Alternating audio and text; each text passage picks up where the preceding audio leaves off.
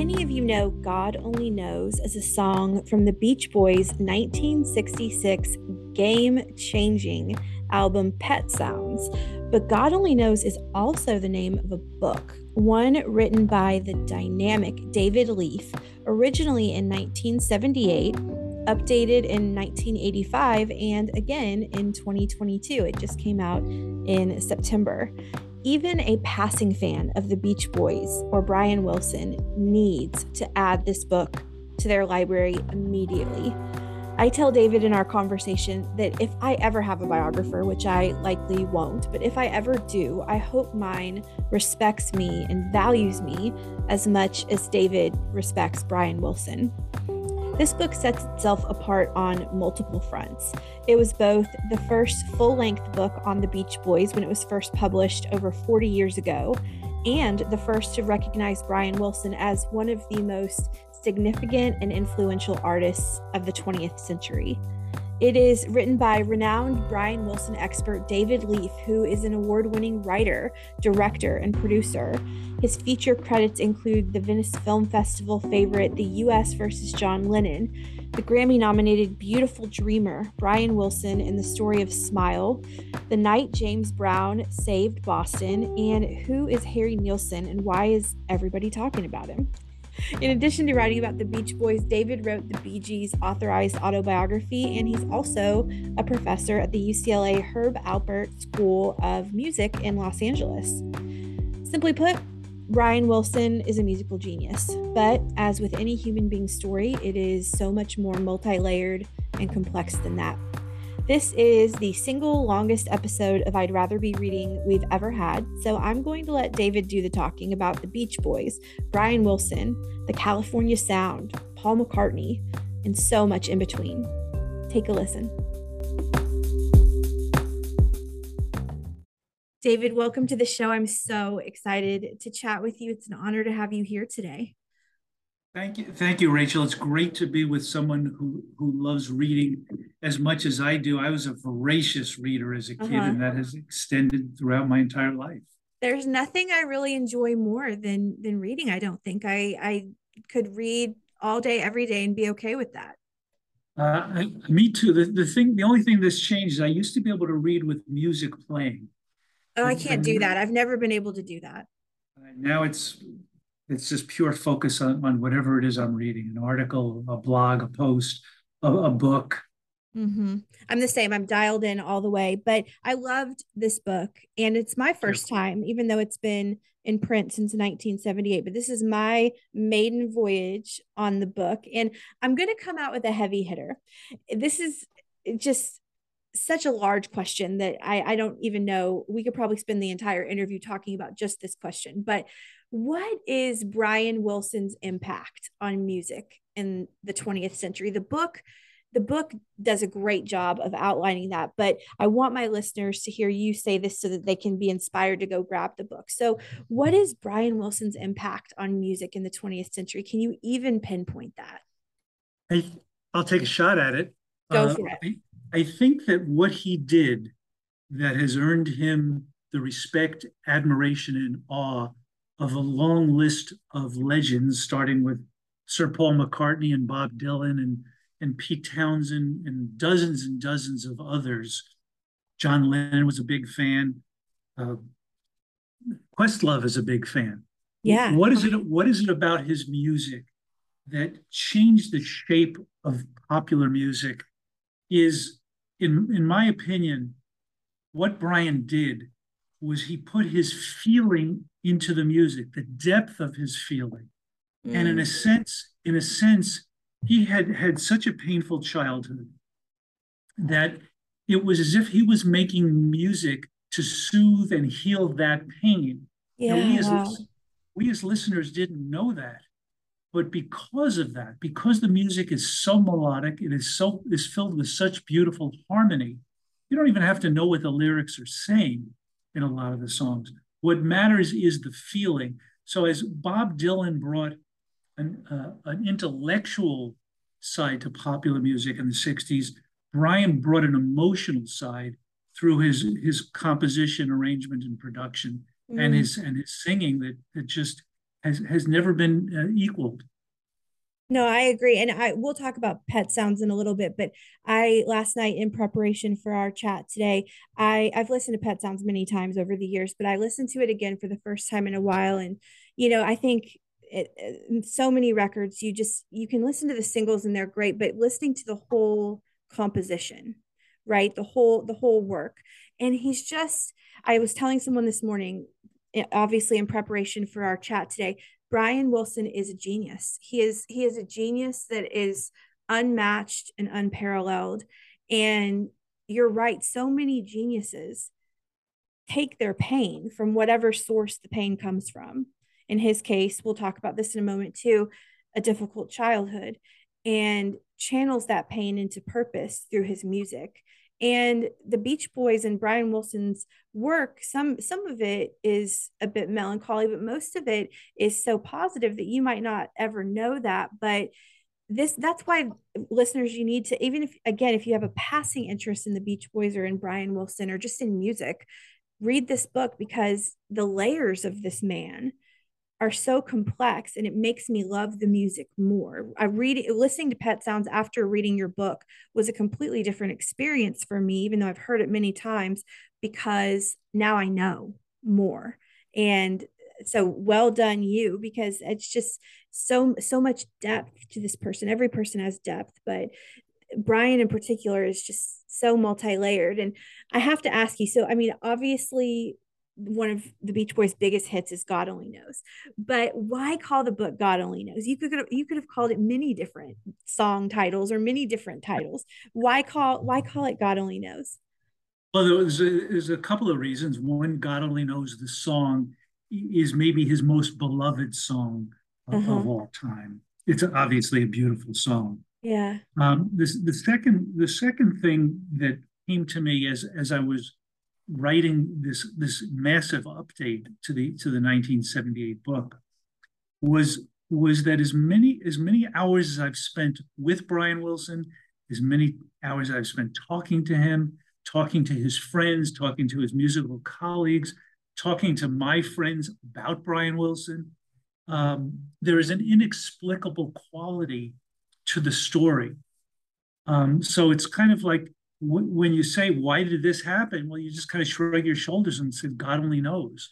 Yeah. because because there are certain things that as, as much as i try to explain they're, they're, they they don't necessarily make sense in a reasonable point of view. So so it has to be some sort of and that goes to the third reason to use the title is brian is extremely spiritual.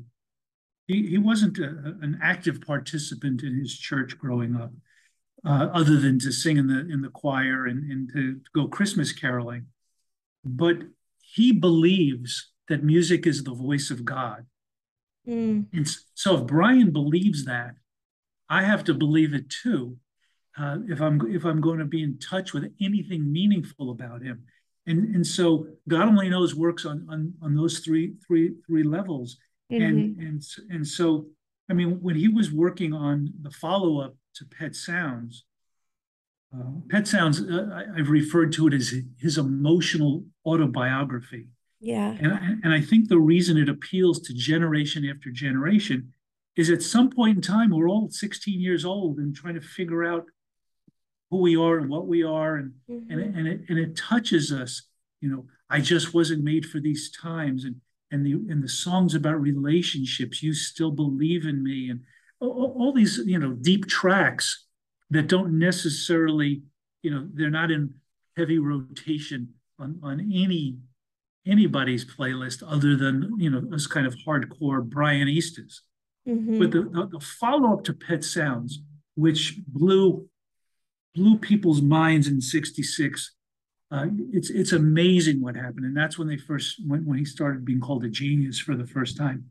Ironically, when Brian is asked if he thinks he's a genius, he'll say, I think I'm ingenious, which, which is an interesting parsing of words. Mm-hmm. Um, but but his follow up to to Pet Sounds was an album called Smile, which you talk about so much in the book, so much in the book. Well, it was it was essential to my journey. When I was 19 years old, I wanted to hear Smile. mm-hmm. desperately wanted to hear Smile. And I said to my roommate in college, I'm going to move to California, and write a book about Brian Wilson, become his friend, and help him finish Smile.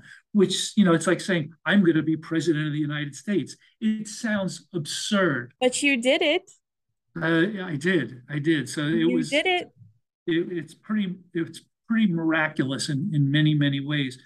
When when he started working on it, his brother Dennis Wilson was asked in an interview in, in late 1966, "What's Brian working on?"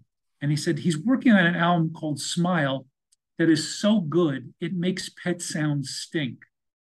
Yeah, that's how. That's what a big step forward this was musically. When Brian was asked what he was doing, he wrote in, in an interview, he said, I'm a, I'm pausing so you can edit out the uh, the, the sirens, perhaps. Oh, we're not going to edit out the sirens. It's a part okay. of life.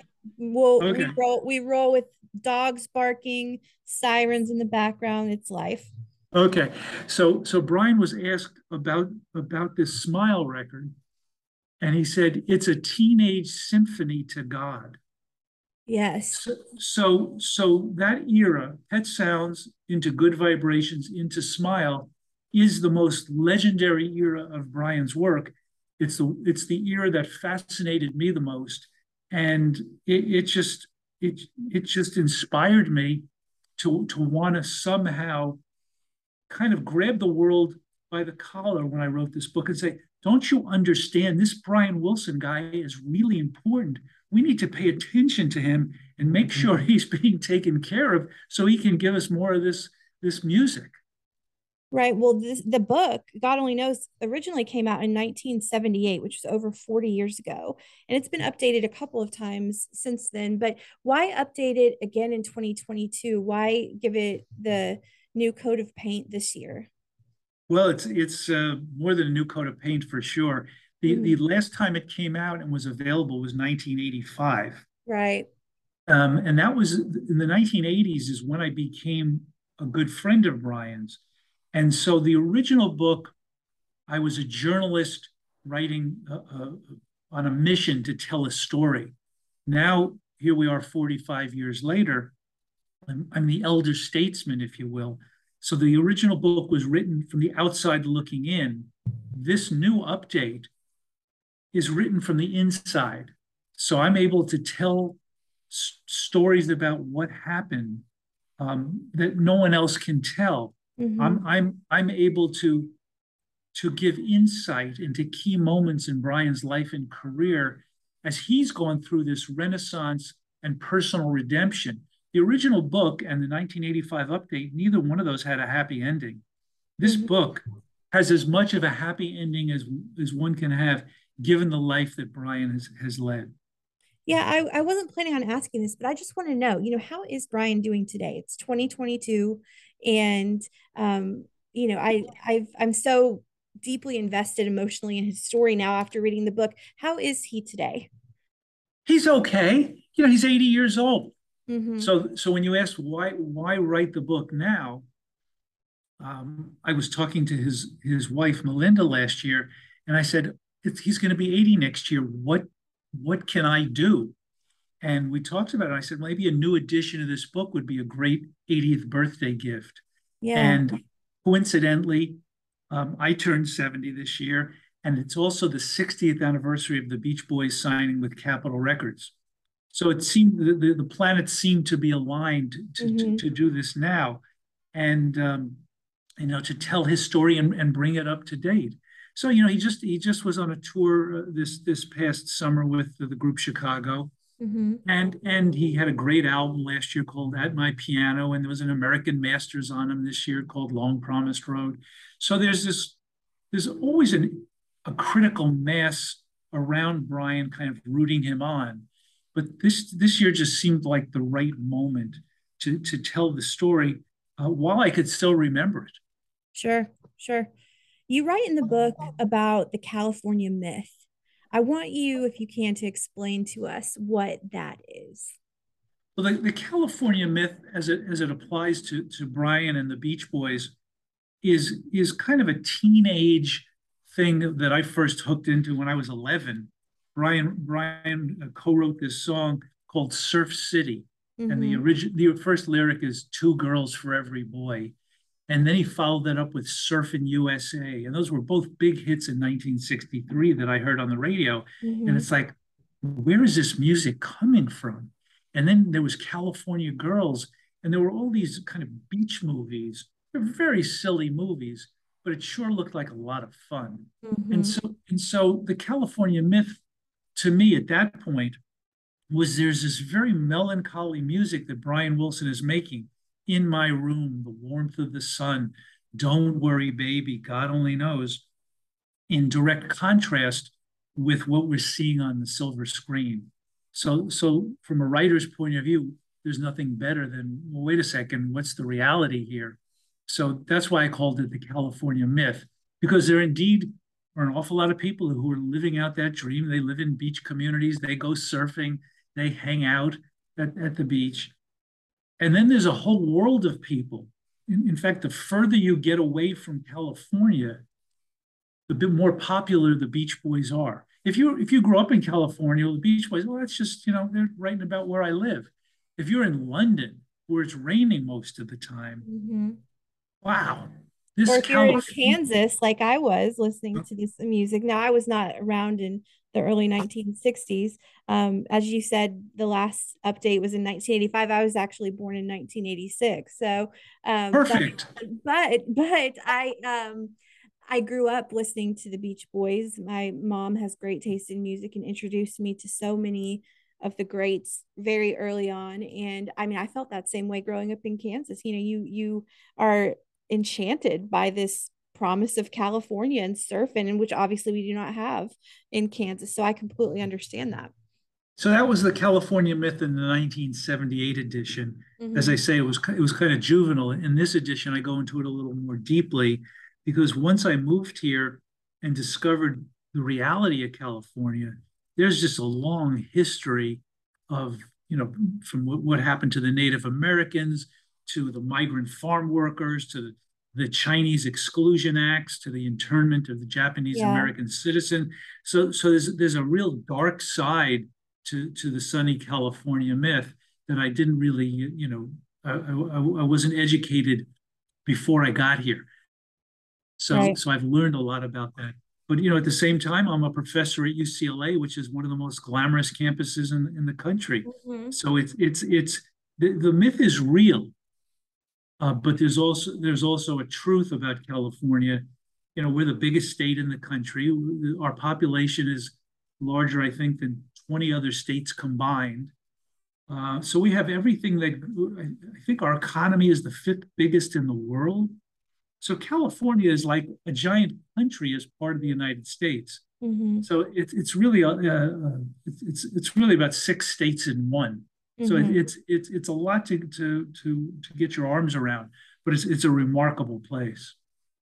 Well, I've been to California. How many times have I been to California? Twice, and I still have so much left to explore. I've been to Los Angeles. I've been to San Diego. I've never been to Northern California. I've never been to San Francisco. So I still have a lot more to explore um, and i'll get there but i want to explore brian's childhood for a moment so you briefly touched on this a minute ago you write in the book that there was always music in the home that he shared with brothers Dennis and Carl, of course, also members of the Beach Boys, but there was also often conflict. And you alluded to that a moment ago. So, how did his childhood, how did Brian's childhood shape the musical genius he would become? I, I think it shaped it enormously because because when you're a child and your father is special, you know, as abusive as Brian's father was. How do you how do you reconcile? Um, you know, it, it does it doesn't make any sense. And in particular, I was told by people who were around then that sometimes the same action could result in praise or punishment. Mm-hmm. So there was a, there was an irrational quality to the abuse. Um, but Brian Brian's always been extraordinarily strong uh, as, as he has said, you know, my last name is Wilson, so I guess I have a lot of willpower. Mm. It's it's miraculous that he's still alive, let alone the musical uh, career he's had in, in the last uh, 40 years since since the book was written. the, the, the childhood, he did his best to be a happy kid. He was also a star athlete in high school, which is mm-hmm. which is kind of stunning when you find that out that he was the quarterback of the football team and the center fielder of the baseball team.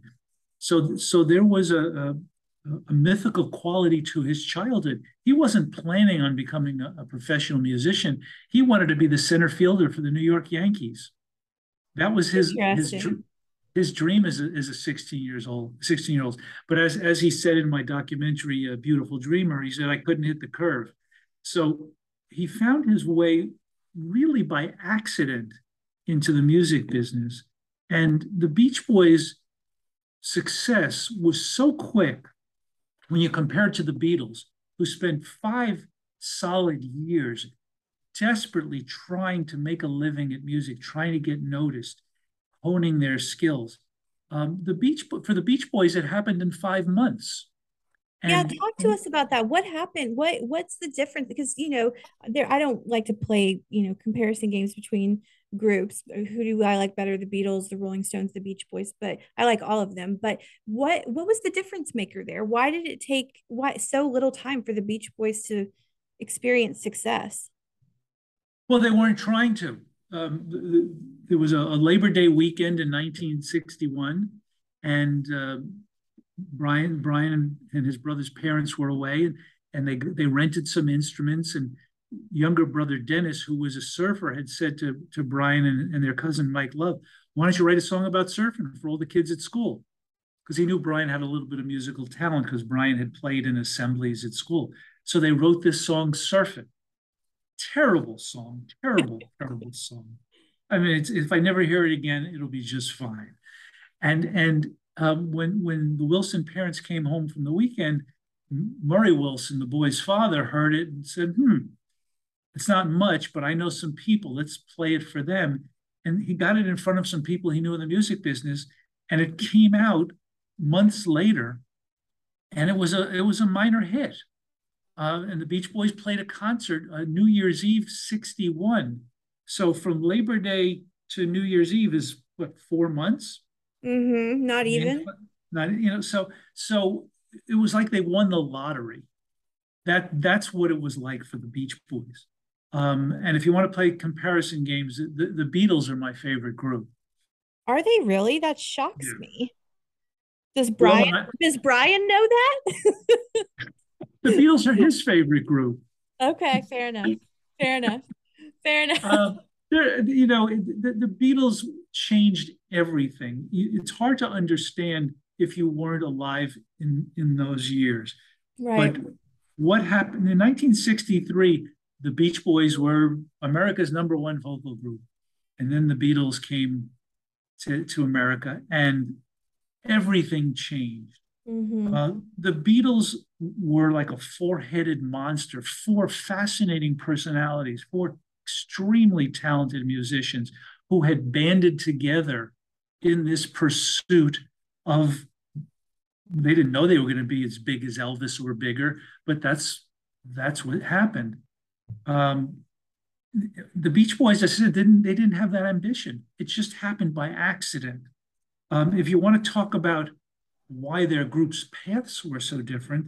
In 1962, this really elegant, intelligent, sophisticated man named Brian Epstein mm-hmm. became the Beatles manager. Mm-hmm. And in 1962, the, the, the, Wilson brothers' father, Murray, became their manager. So essentially, the Beach Boys were this fam- little family business, whereas, whereas Brian Epstein had a worldview of, mm. of, of who the Beatles could be and what they could become. That's so interesting.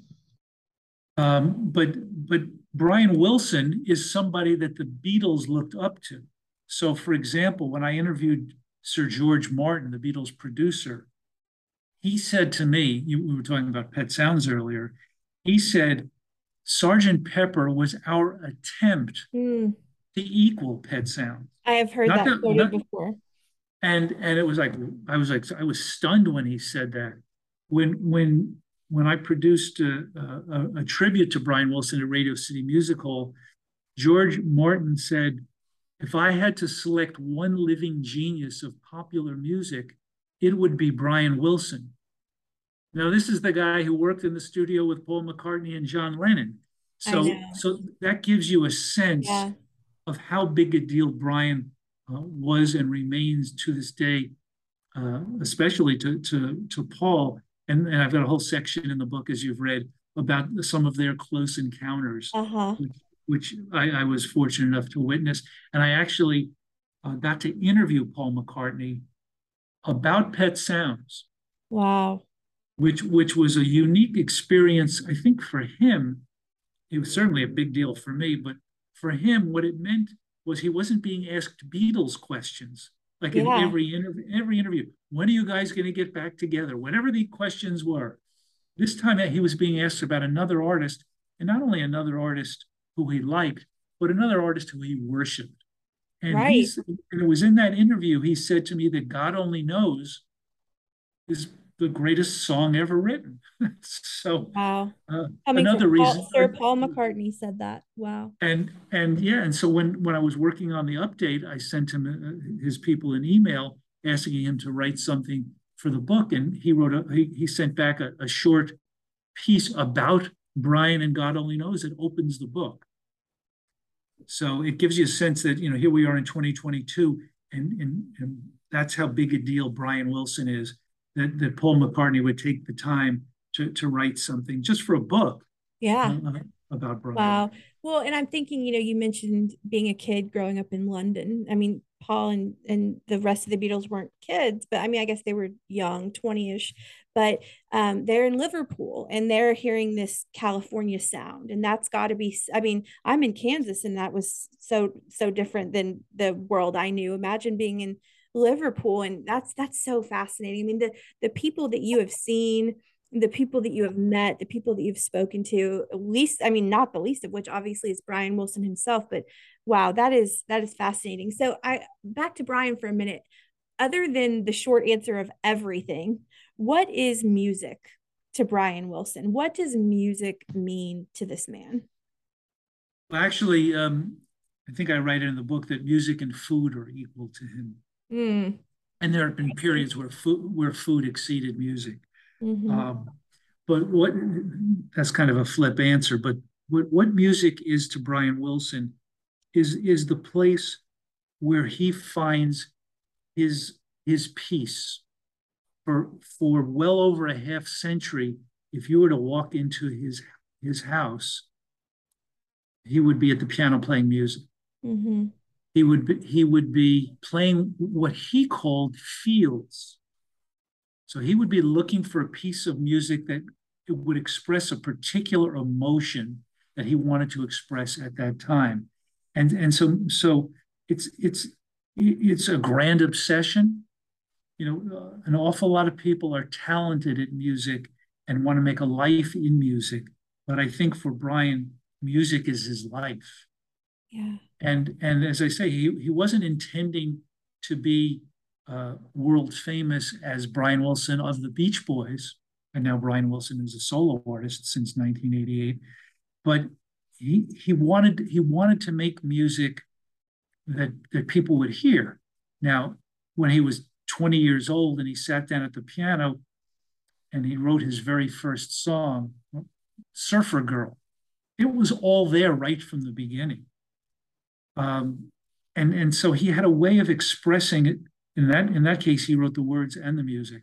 Mm-hmm. Uh, he he just uh, as his as his younger as his baby brother Carl said, um, you know, somebody asked, "How do you how do, how does he do what he does?" And and Carl said, "You do it by that being all you do you sit at the piano all day long, mm-hmm. listen, listening to the Four Freshmen and figuring out how they got those harmonies, mm-hmm. listen, listening to Phil Spector and going to the studio and watching how he worked with, with the musicians. And you learn he wasn't formally trained, um, but he had an instinctive gift um, to put feeling into music. And that's what he did. I mean, you know, one of the first songs that touched me was a song called In My Room. Yeah, I love I mean, that song. I mean, when we're kids, you know, there's a place that I can go and, and tell my secrets to in my room. It's it's it's so simple in in concept, but it's so beautifully expressed. And in the introduction to the book that Barry Gibb of the Bee Gees wrote, he points out that that's his favorite song, that that's the song that got to him in 1963 when he heard it. So it, it's, you know, right from the beginning, Brian was able to touch people's emotions. And when you can do that with your art, whether it's mm-hmm. painting or film or music or, or in this case books, um, you know, it's it's it's really a joy. Uh, and and so Brian went down that road and he never turned back. There were times when he was less productive. There were times when the world was less welcoming to what he was doing but he, he never stopped expressing what he felt and thought in song. There's a song called Cry that if you can, you know, you don't have to guess real hard. What's it about? It's about mm-hmm. him crying after a fight with his his his his wife. There's a song called This Whole World in which he exalts at, at how, how beautiful the world is to it if you look at it in a certain way. There's a song called Till I Die, mm-hmm. which which is a very Zen lyric in which he basically talks about that he's just a cork on the ocean floating over the raging sea. So he's in the midst of all this turmoil. And these things I'll be until I die. But he does it with such beauty and such harmony that it's that it's irresistible. I have two thoughts. Number one, if anybody ever writes a biography about me, which they won't, I'm sure I, I would be the one writing a, a, biography about them, not the other way around. But if they ever do, I want them to be as passionate about me as you are about Brian Wilson. Seriously, it's just so, so remarkable. And number two, um, as you were speaking, I, I just kept thinking, well, they, they never really sought to be this world famous, you know, classic, amazing group. But with talent like his, with studied talent like his you can't you can't really help that you know because he's just so good at what he does that genius becomes genius you know you can't you can't put genius in a corner you can't hide that under a bushel you know what i mean? And um i want to know well, no, you, you, go ahead go ahead. You, you can't uh, he just wasn't you know he just didn't have the ambition to be in a group. Uh-huh. um, that that was that wasn't part of where he was going with music um, but you, you, know, sometimes the world isn't ready for your music, as Brian, you know, sings on, on Pet Sounds. Uh, the world don't care what I can be. Mm-hmm. Um, he, he he was wondering where you know even though he was at the height of his fame and fortune at that time and the beach boys were, were world famous and being welcomed in england brian was wondering you know, what about as I change, as I evolve, as I grow up? He had one of one of my favorite songs of his when I was a kid. When I grow up to be a man, yeah. what will I be? It asks, and it's like, it's a it's a good question. We're all asking that when we're growing up, and and so he was always looking forward as he was he was in the moment with his music, but in his head, it was like, what's next? Yeah. Speaking of fame, how did Brian in particular handle fame? Because he had plenty of ups and downs in his in his fame and in his life. So how did he handle being world famous? Not great. Yeah. he he um he didn't he was not a natural performer. Mm-hmm. So very very early on in the Beach Boys career, he stopped touring. Um, and one of the one of the reasons he stopped touring was he didn't like it. Another re- another reason was he only has one. He, since he was a child, he only hears out of one ear, so the sound at concerts was was was really upsetting. Um, maybe more than any other factor, the demand was on him from the record company to to write and arrange and produce the next album. So the Beach Boys could go on tour and then come back, and everybody could hang out while Brian would get to work writing the next record. Mm-hmm. So it was it was just too much. And so when he retired from touring is when he made, you know, his his greatest albums like Pet Sounds. Mm-hmm. Um, but you know, as you know, if you, if you were to go on the web, and, and I don't recommend this to anybody, just you know, Google Brian Wilson and images, you won't see somebody. You see somebody who poses well for for formal pictures, but but when you see candid pictures of him, you see revealed in him this this kind of mysterious man. And, and again, back to why the book is called God Only Knows. There's something going on behind his eyes, but what is it? Mm-hmm. You know, what, what is what is he thinking as he looks out on the audience? He, he he told me once in an interview, there's much more going on in my head than anyone can imagine. Mm. And that's part of what you know I try to get at, it in the book. Um, but but it just wasn't natural to him. It, it really it really wasn't. So he he could. I mean, I'm thinking of when when he played at the Queen's Jubilee uh, 20 years ago, mm-hmm. and he's on stage with with Sir Paul McCartney and a whole whole bunch of other musical legends. He sort of got lost in the crowd. And and, and although the, the, the funniest moment of all, we had been instructed, do not address the Queen unless she speaks to you first. You're tapping in my world right now, David, because my primary work is as a royal family reporter. I'm a I'm the royals editor at Marie Claire magazine, which I don't want to like title drop, but um, you're in my world now. So yes, that is royal protocol. You don't well, she's passed away, but now for King Charles the Third, that's the same. Yes. So so as at the end of the concert, when all the stars are gathered and the Queen is coming on stage, she walks by Brian and he pushes Ozzy Osbourne out of the way and he says, Hi, he says, Hi, Queen. what did she what did she do? Did, she, you know what she, she did? Just, she just kept walking. Oh I mean, it's, it's you know, it was it was a, it was a breach of protocol, and maybe that describes both Brian as a person really well, but also his music. It didn't follow the rules. Oh, I love that. Yeah, and that's and that's what stunned the music world. There, there, you know, early in the in the book, uh, I I, ta- I have a long, I have a bunch of quotes from his peers and then the generations that followed and what they have to say. So Sean Lennon, for example, um, the son of British royalty, of course, um, um, said Brian Wilson is my Bach. And and so so Brian's music has become the, the classical music of the 20th century. Yeah. I mean, I'm sorry, I'm still stuck on Hi Queen. I think that's fantastic. And that makes me love Brian Wilson even more. And I didn't think I could after reading God Only Knows. But okay, we've danced around this topic a couple times, but I can't. Before, I, before you before you get to that question, I can tell you one one other story oh, about oh, go, go, go. our day at Buckingham Palace.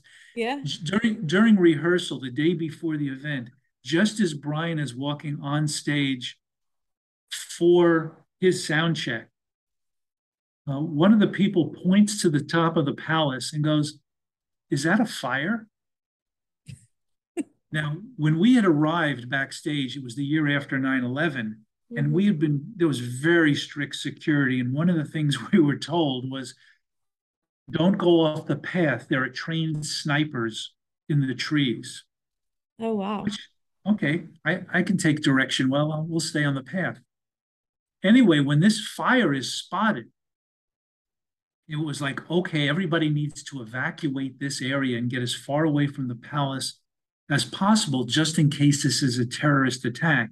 And so the rule of don't don't go off the path was suspended, and about 200 of us went flying to the far end of the palace where the where the royal tennis court was, which was pretty cool to to to you know to, to see to be backstage at Buckingham Palace. No kidding, yeah and and anyway, fortunately, it was it was just a, a, a short in the in the, the wiring, so they, they cleared it up, and, and the event was was able to go on. And, and, reportedly, at the end of the show, after after uh, Queen Elizabeth uh, walked past Brian and heard "Hi Queen," she came out to the center stage for for the there were about twenty thousand people in the backyard seated, and then hundreds of thousands more watching on screens outside the palace gates and on national television.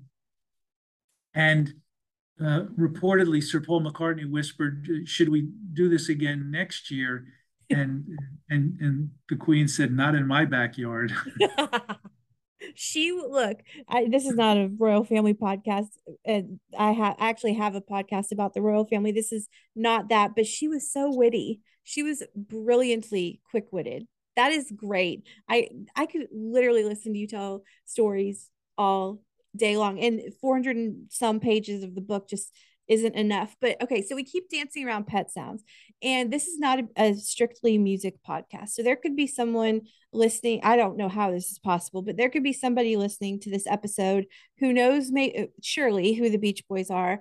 They have tons of hits, but but maybe for whatever reason have never heard of pet sounds or or maybe you've heard of it but have never actually listened to it.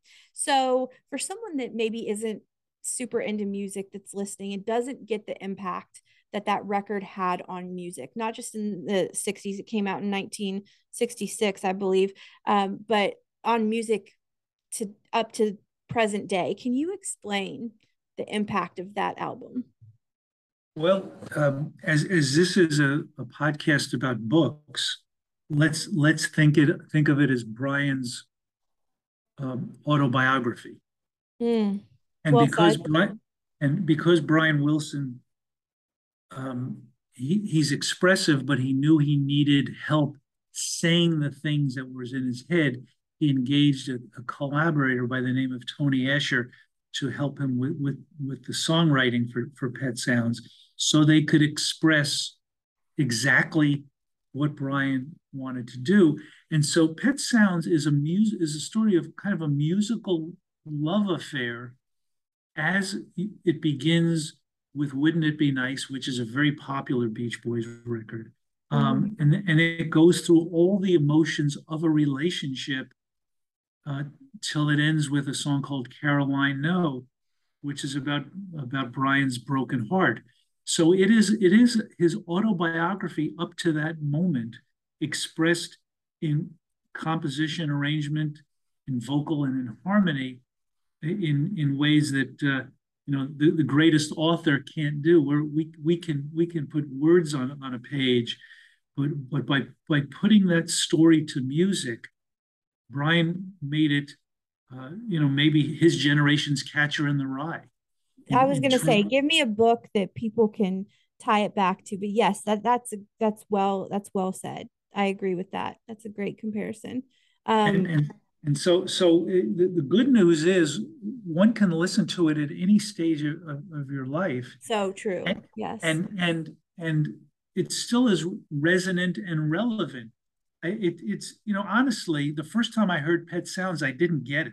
Mm-hmm. It was like this. This it was too complex for me.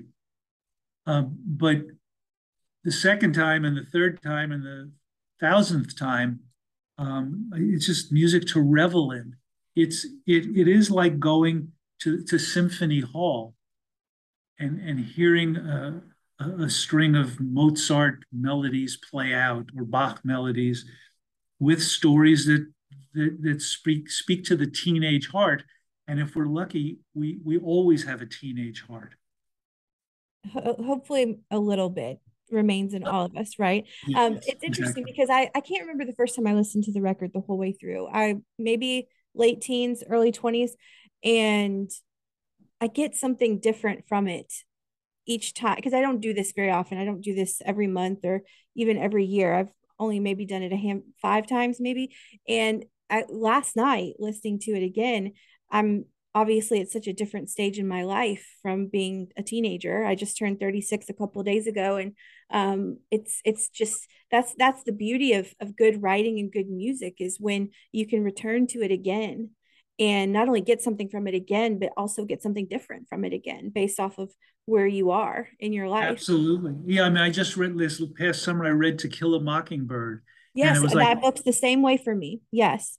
It's like oh i get it now I mean, because you know yeah. you're, assigned, you're assigned books in junior high school and high school, and, and you don't really understand the world. Totally totally. That is that is a, another great comparison because when i was assigned to read that book as a freshman in honors english it was a chore. And then i've read it again recently and it's especially because i live in alabama. I don't even know if you knew that. And so it's now it's so multi i mean it's just yes i mean it's it's it's a totally different experience and I don't know if you're going to like me for this question, so I hope you love me after I ask this. But this this is almost an impossible question, and I had I have a guest coming on the show who wrote a book about Stevie Nicks, who I also love, and I asked him the same question. and he handled it pretty well. So no pressure slash pressure on you. what would you say are the Mount Rushmore of Brian Wilson penned songs? Meaning, if you're going to put four songs up there, like there are four presidents on Mount Rushmore, or we can even do albums if songs is too hard to narrow down. But what's the Brian Wilson, according to you, Mount Rushmore of of songs? Wow. Uh, only four, huh? Um, or, or, I gave you the album caveat. You can do. Well, okay, album, so so. But I think songs that, are more fun. But if you do, you do what you feel most comfortable with. I'm gonna I'm gonna do both. Ooh, okay, um, I love that. So Pet Sounds. Okay. Brian Wilson presents Smile. Yes. Um, Brian Wilson's first solo album in 1988, mm-hmm. and last year he put out a record called At My Piano, where he played what he felt were his Mount Rushmore songs, which included In My Room in the Warmth of the Sun and, and Surfs Up and Don't Worry Baby, all, all songs that, I, that, you know, are definitely crowding each other out on Mount Rushmore. And I, I can almost see if, if, if there were hands on Mount Rushmore, that the song would be flicking one of them off and going, no, no, there's no room for you up here. We've got to put good vibrations up here. It's like, wait a second, if the good vibrations, where's California Girls going to go? So, so it, it's, uh, it, that's why we'll go with those albums. And, but there's, there's, you know, there's an endless collection of, of songs. But mm-hmm. the at my the at my piano album that Brian did last year sounded to me. Uh, I, I, like his his selection of songs. The one the one that the two that changed my life the most that made me do this book. When I first heard about Brian Wilson, uh, when I was in, college, was uh, from an album called Surfs Up. And. Surfs Up was the centerpiece of, of the Smile album, the, the unreleased Smile album at that point, the album that inspired me to move to California and write the book. So Surfs Up was the last song uh, on the album. Is Penultimate the one just before that? Um, uh, the song just before Surfs Up was called Till I Die. Mm-hmm. And when I heard that, it it struck me like, oh my God, all of his talent is intact. So I've got to get out there and help him. That's that's the craziness that went through my head. So we'll we'll go with uh, you know th- that combo on, on of, of, Till I Die and, and, and Surfs Up, and then then you know Pet Sounds and, and Smile and At My Piano. The, the, you'll find everything you need to hear there. Mm-hmm. And and if those if that music doesn't touch your soul, then then you know God maybe, help you. There's well, the, no, I, you know, the, the, you know, there's there's a big divide. There's the Beach Boys and there's Brian Wilson, mm. and so so the question is, can you get past, you know, the stereotype of what the Beach Boys are and what they represent? Which is why I picked Pet Sounds, Brian Wilson presents Smiling at My Piano, because those are, you know, essentially Brian Wilson solo albums. Mm-hmm. And and and and they they have this they have as many key songs as as possible. How do you not include God Only Knows? Plug, plug, plug for the book. Um, you know, it's, it's you know, so so I hope I, I did as well as your Stevie. No, you you. I mean, I'm just sitting here thinking. I asked you this question, and I didn't even write the book on Brian Wilson, and I don't even know if I could do it like i don't know if like i don't like i'm i mean i'm a fan but i'm not a super fan like you are and i just i i just kind of hate myself for asking you that question but you handled it with poise grace and dignity more i, I don't even i truly don't think i'm just sitting over here thinking well i'd have to substitute this for that and i don't think i can do that. So um well done well done. Thank you. So we know brian wilson as a musician but who is he as a man? Because you've sat across the table from him, you've met him copious amounts of times. So who is he? You know, take take the music out of Brian Wilson, which I know is impossible to do, but let's just, you know, we've talked about that. But who is he as a person? Well, it's actually not impossible to do because the, the reason I'm a friend of Brian's and, and, there are a few others, Ray and Jerry and, and Jason, is because when we're with Brian, we don't look up to him we we look to, into his eyes as friends So as a person, nothing, there's nothing he likes to do more than laugh and eat. he sounds like I, he he could be my friend. I love those two things too. Absolutely. I, I remember many years ago, he he went into one of those souvenir stores on Hollywood Boulevard, and he brought me two trophies one day. One was world's greatest comedian. One was world's greatest writer. You know those silly trophies you, mm-hmm. you can buy. But but I've kept them to this day because they came from him. I made him laugh. I mean, maybe my favorite picture in the book is he and I are walking into NBC studios. He's going to be a guest on the Jay Leno show back in, I think, 2004. And he just has the most genuine laugh and smile happening at that moment that, that Mark London snapped the picture. And it, it's, it's, and that to me is who Brian Wilson is. That's why he named the album Smile. Mm-hmm. Because he said, when you smile, when you laugh, everything disappears. All your pain and, and anguish, all that goes away. Laughter, he said, to use the cliche, is the best medicine. So he he loves to laugh. He he also loves baseball. He loves Jeopardy. Um, he you know he loves cars. I mean, we were talking when he was on tour. He, he, I called him, I think maybe around his birthday. He's like, "What are you driving these days?" Which is a question you would have asked back in high school. What are you driving right. these days? Right, right. Um, you know, it, he's he is the sweetest, kindest, most innocent person, despite everything he's been through. He's he is able to shrug it all off and be himself and be in the moment. And and and it's it's really he. I mean, unique is such a, a silly word. Every we're all unique, but but that you know that aspect of him i think is one of the reasons that the music has a purity to it that there, there, he does not have a cynical bone in his body i, I remember when he was working on, on a on a, an album called that lucky old sun and and i and i said to brian you know given his his upbringing i said wouldn't it be ironic to spell son instead of S-U-N, spell it S-O-N. He just looked at me and said no. So there's nothing ironic about him. There, there's, I say, it's just, there's a sweetness to everything about him as a person and everything about everything in the music.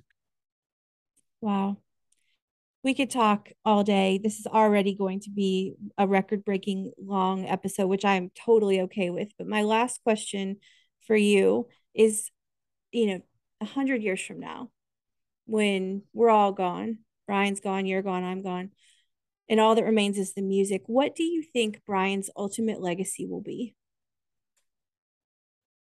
Uh, his his ultimate legacy will be is is is somebody who changed popular music, had an enormous influence on popular music, but more important than that, that he wrote hymns that people will sing um, as long as there's Western civilization. The, mm. the, the, the, music he made is is kind of like a secular church. And and the melodies are are you know people talk about timeless melodies. He wrote he wrote an awful lot of melodies from a, from a musician's point of view. What he did that was surprising were his chord changes. I mean, you can read you know what Elton John has to say in my book about that but it's it's it's just from from our point of view as listeners it it will be you know music that that will make people feel good forever what better legacy could you have and listeners as great as this conversation was and this was a great conversation the book is even better the updated god only knows the story of brian wilson the Beach Boys, and the California Myth is out now. David, my goodness, thank you for being here today. What a fun chat. My pleasure, Rachel. Thank you for having me. It was great.